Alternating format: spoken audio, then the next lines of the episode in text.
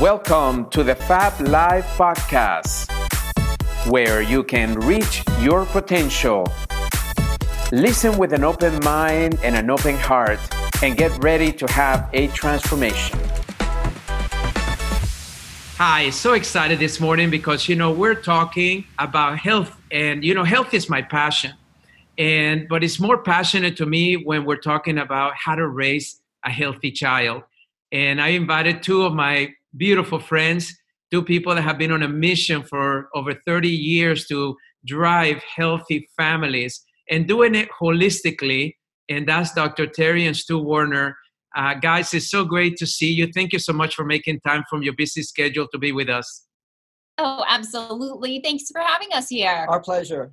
Well, you know, one of the things that I get asked as a, as a chiropractor and a doctor and a holistic influencer is you know whenever we have a child and of course we both have beautiful children and healthy children but what are some of the things that let's say somebody just discovered right now that they were pregnant uh, or perhaps they're in the early stages of pregnancy and what are some of the things that you have found through your last 30 years of research and working with so many providers that you have trained over the years of how to build uh, healthy practices and making sure that children are part of those practices. And you know many times as adults we take care of our health but who's paying attention on the health of our children? So what are some of the things you would tell me as a as an early uh, stage pregnant mom uh, somebody that's so excited but yet so afraid at the same time because you know we put so much pressure on us whenever we're pregnant that's such a great question because you know when that baby comes it doesn't come with an owner's manual of how to create extraordinary health. And as a result we're looking at the sickest generation in the history of our world. You know when we grew up according to our government 12% of kids had a chronic illness and today over 54% do. So we really have to dive into these strategies that can turn this around and produce an optimally healthy child.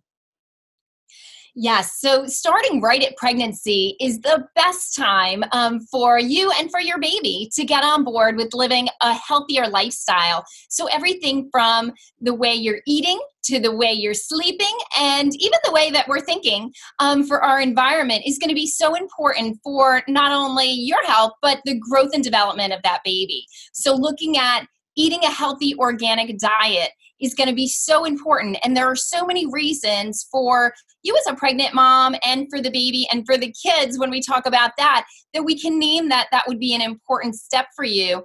Um, as well, making sure you're getting enough rest and fluids. And the best thing to be drinking is water. Um, so we want to have a nice, great water source that you're getting the best water supply that you possibly can to hydrate your cells and to keep nourishment for the baby and hydration there. That'll also decrease headaches that is so common with our pregnant moms because of dehydration.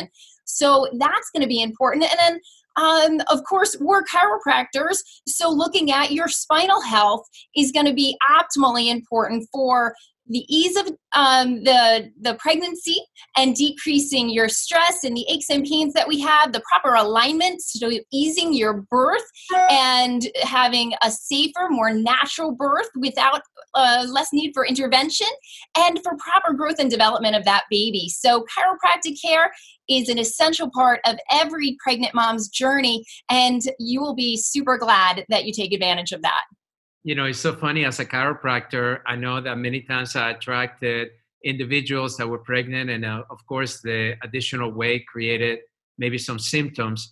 But whenever we educated them, we let them know that the nervous system is the first system that builds in that fetus, and the healthier that they are, the better chance that that fetus is going to be able to develop properly. But a common question that I got asked all the time was, what about morning sickness? Uh, what are some of the tips that you can give our moms you know out there and how to decrease perhaps morning sickness mm-hmm. Well, I was going to say that the joke amongst women, I think, is that a guy must have come up with the idea of morning sickness, right? Because it can hit us 24 hours a day, and sometimes it does.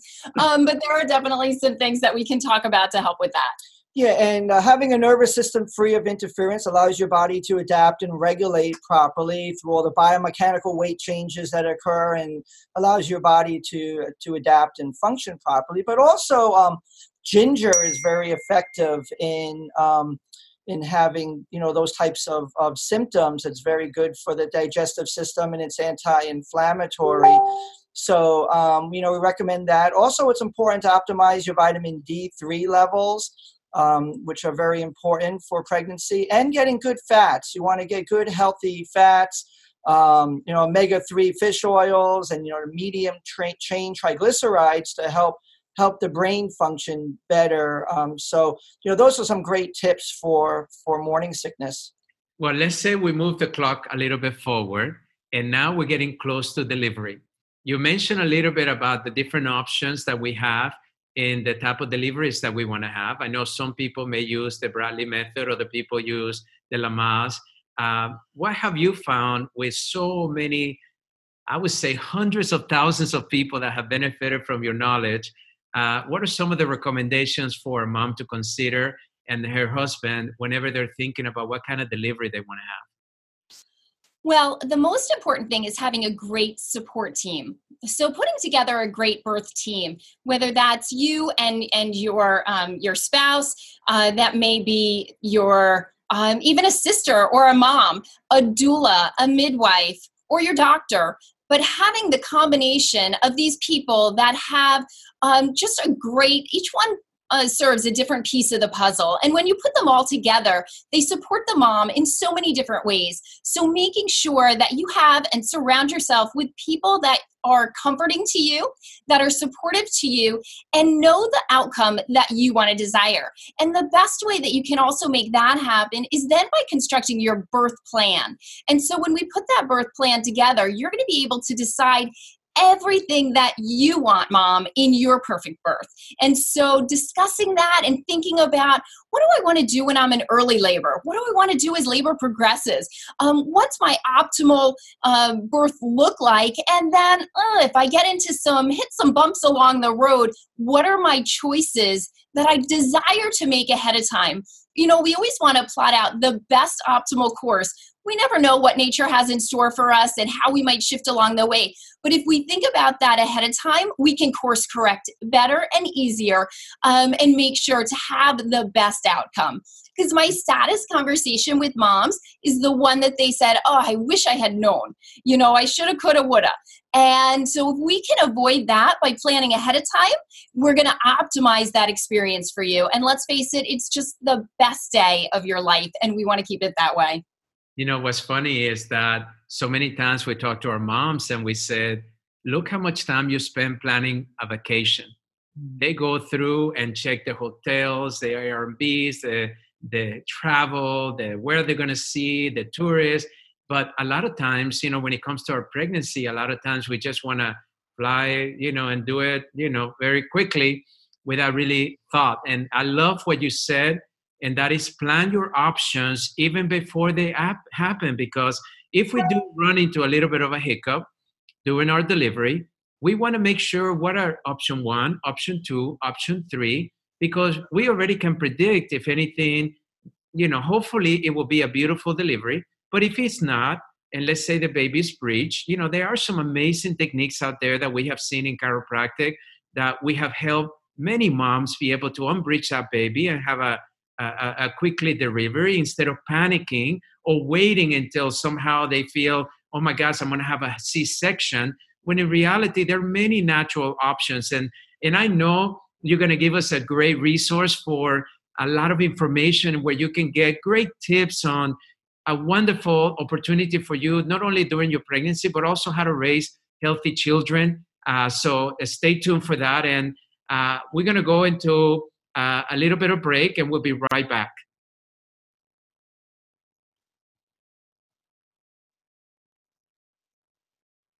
Welcome back to the Fab Life podcast. And I have two of my dear friends, Dr. Teri and Stu Warner, that are uh, some of the most world renowned holistic pediatric doctors that have not only helped thousands and thousands of children, but they're the ones that train us, the doctors, how to do it right when it comes to raising a healthy family, especially our children today. And we've been talking a little bit about all the benefits and tips of when you find out you're pregnant and then also by the time you get to delivery. But now let's get to some of the more serious questions that happen after the delivery because many people find themselves, let's say they decide to do, uh, I would think that, I don't know what the percentage is, but I would say the majority of the people are still doing deliveries traditionally in a hospital. We notice that more and more C sections are being happen, happening uh, because we're scheduling our deliveries instead of letting maybe nature do it properly. But we also see a rise in so many wonderful families that are looking for holistic birth options uh, whether it's at home or in a birthing center, with a doula, with a midwife, etc. But let's talk a little bit about, you know, once we pick out our name, which is one of those exciting moments, now all of a sudden we start thinking about vaccinations. And you two have been uh, incredible in raising awareness to the public as to, you know, consider vaccinations very seriously and always know that there are options out there. And uh, many, many holistic families, uh, either because of religious issues or other issues, they choose not to vaccinate, and others uh, go ahead and do whatever is recommended by their doctors. But tell us a little bit about you know some of your experiences in the pros and cons in vaccinations. I know you have been very involved in the legislation of this also because we know that vaccinations now are being mandatory in some states, uh, which is very unique. We have never seen uh, the government ever tell people how to raise their children and how to raise a healthy child. And and uh, but we're seeing those dynamics now. But what w- what would you think every parent needs to know from a pro and con perspective uh, regarding the topic of vaccinations? Because it's a serious topic and one that I find that most people don't discuss until the time that they have to do it, or they won't even let you out of the hospital a lot of times without vaccinating uh, your child that is such an important topic these days and people you know need to get educated um, you mentioned about earlier they spend more time planning their vacations. Well you know many people spend more time picking out a flat screen tv than they do looking at the pros and cons of the the vaccinations. So you know people are told that vaccines are are safe they're effective and everyone has to have them. And you know, we know they're not safe because our government, through the vaccine court, has already paid out $4.3 billion compensating families whose children have died or become injured from the vaccines. And, you know, those awards are capped at $250,000. So there's a lot of people being injured out there. You can also look at the um, VAERS system, the Vaccine Adverse Events Reporting System, under the uh, Health and Human Services of our government. And last year alone, they said there was 62,000 reported injuries from vaccines, including 500 deaths.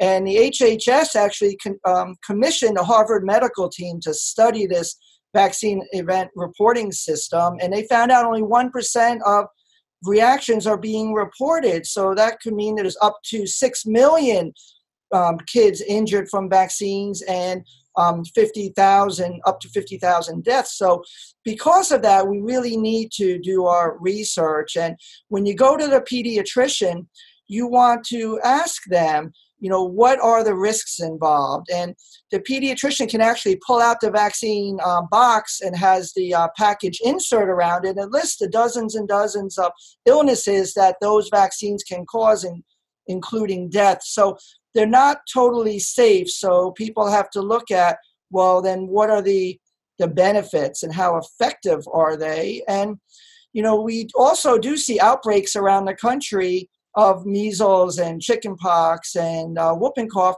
in the vaccinated population. So they're not always effective. And the CDC has come out with statistics these last few years showing that the flu shot is only 10% effective in the target population um, over the last many years. So it's not totally effective. So when there's ever a uh, risk of a medical procedure, parents should be fully informed and be able to make a um, you know proper um, decision based on that. So, and the other side of it is, you know, our kids are designed to grow up healthy and be able to develop an immune system naturally and adapt to the environment and and be healthy. So, you know those are the things that we like talking about the most is how to how to um, raise the healthiest kids possible so they have a strong immune system so it gives parents um, a lot of peace of mind and um, comfort you know what i have found over the years is the fact that there's a lot of statistics like you mentioned and there's a lot of science that you mentioned uh, showing the risk factors um, and it's important to be informed. And, and if you're listening right now that's really uh, my recommendation to you is get informed. Uh, tell me a little bit briefly about the the New Jersey uh, component that you just uh, participated in, which I know was a big breakthrough and a great precedent in our nation. Yes, well, they um, kind of very quickly swooped in and wanted to take away the religious exemption. So most states have either a philosophical, religious, or medical exemption. There are three types that are possible for parents to opt out of vaccinations for your children. And so, depending on your state, it is state regulated, you may have one, two, or three of those options. In New Jersey, we always had a medical and religious exemption available to us. And very quickly, they wanted to come in and remove that.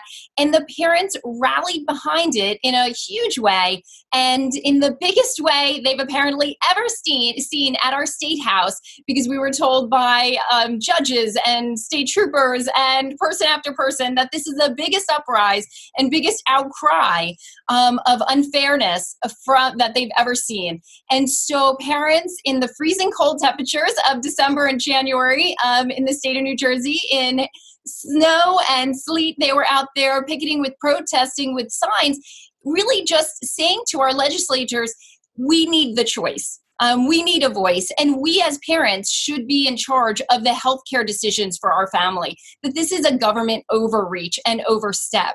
And so, anything, particularly that's being injected into our children, that carries with it the inherent risk of injury or even death, we need as parents the right to object to that. And some children are more susceptible than others, but we need a right for whatever reason um, to be able to object to, peacefully object to that and um, and be allowed that decision. And so that's what it was all about. That this should be a choice between a parent and a child, the parent and the doctor, and not a legislator.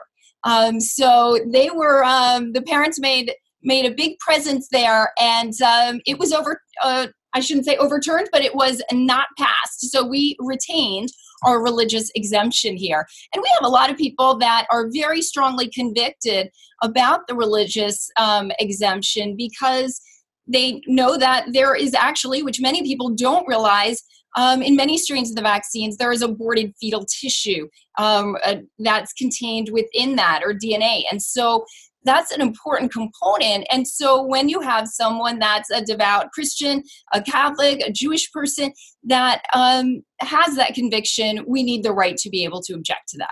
You know, what I love about what you said is this.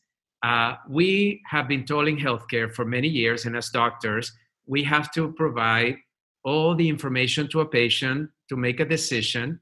And really, the decision's always been the patient's to participate or not participate whether it's a pharmaceutical that can have adverse uh, effects, or whether it's a surgery that can have adverse effects, or whether it's a new medical procedure or research that can have adverse effects. And this thing with the vaccination is very surprising because I have never seen the government step in and bypass that choice that parents should have when it comes to the health of the child until the child can make that decision as an adult. But in closing, let's talk a little bit. Now we have this healthy child and this this first early stages in life. Can we close with like some great tips of what have you found are some of the things that as a new parent I can do to ensure that my child has the best foundation to be healthy?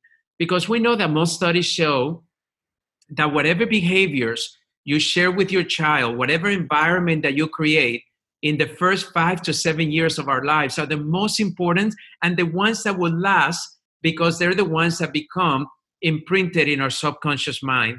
So, what are some of those top behaviors that you have found in your children and the hundreds of thousands of children that you have supported through your information and through your process uh, that you feel a parent should consider once they have this child?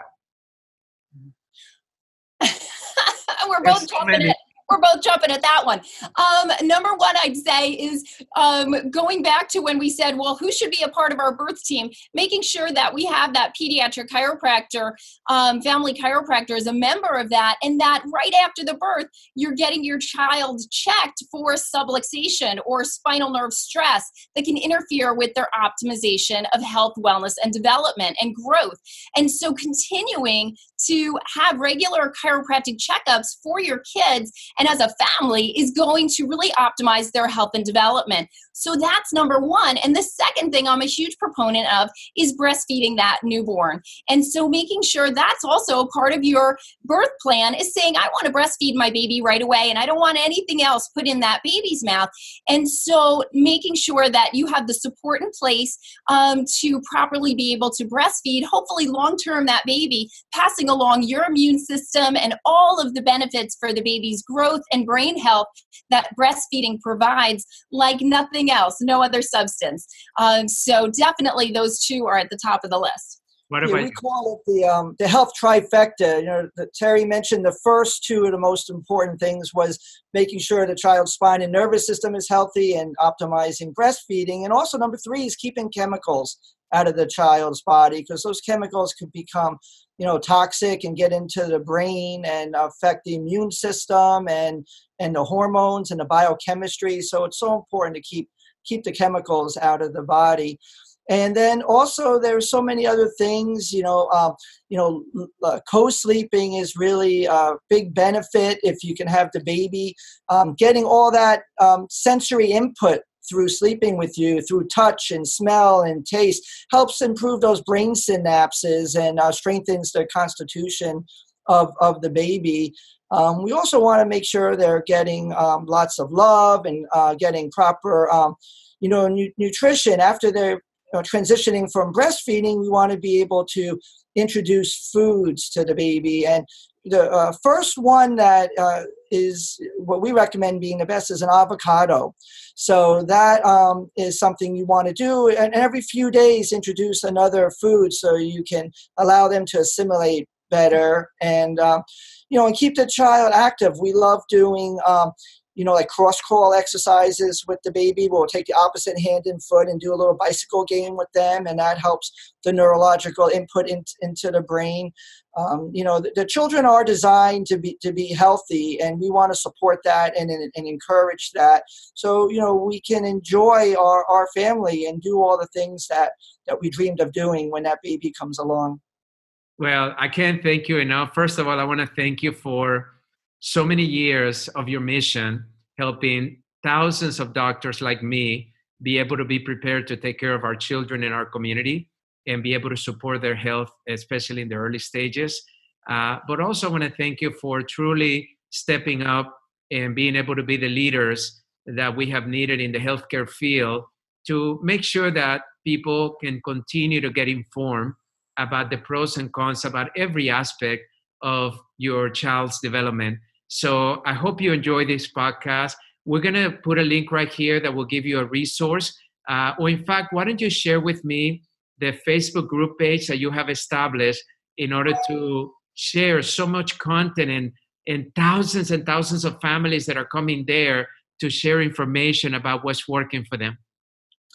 Yeah, certainly. We love this uh, Facebook group. It has people from all walks of life that are interested in raising to help these children. They can go to doctors, D-R-S period, Teri, T-E-R-I-N, Stu, S-T-U, and the Wellness Parenting Revolution. And we'd love to interact with you there. And I will put the link here so that way you guys can just click there. But uh, thank you so much for this amazing interview. And also for those of you that are listening, make sure that first of all, let's be grateful that if you were blessed enough to have a, a child, that is a blessing in today's wor- world.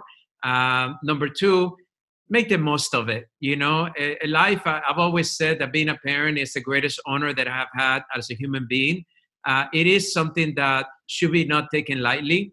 So do become informed, get excited, make it fun for yourself and your partner, and, and make sure that you realize that these are very important stages and ages uh, and years in your child's development, especially those first five to seven years. We need to make sure that we put as much positive into that baby or that child so that way they can grow up to be very healthy as they get older. So thank you so much, you guys. I look forward to seeing you soon.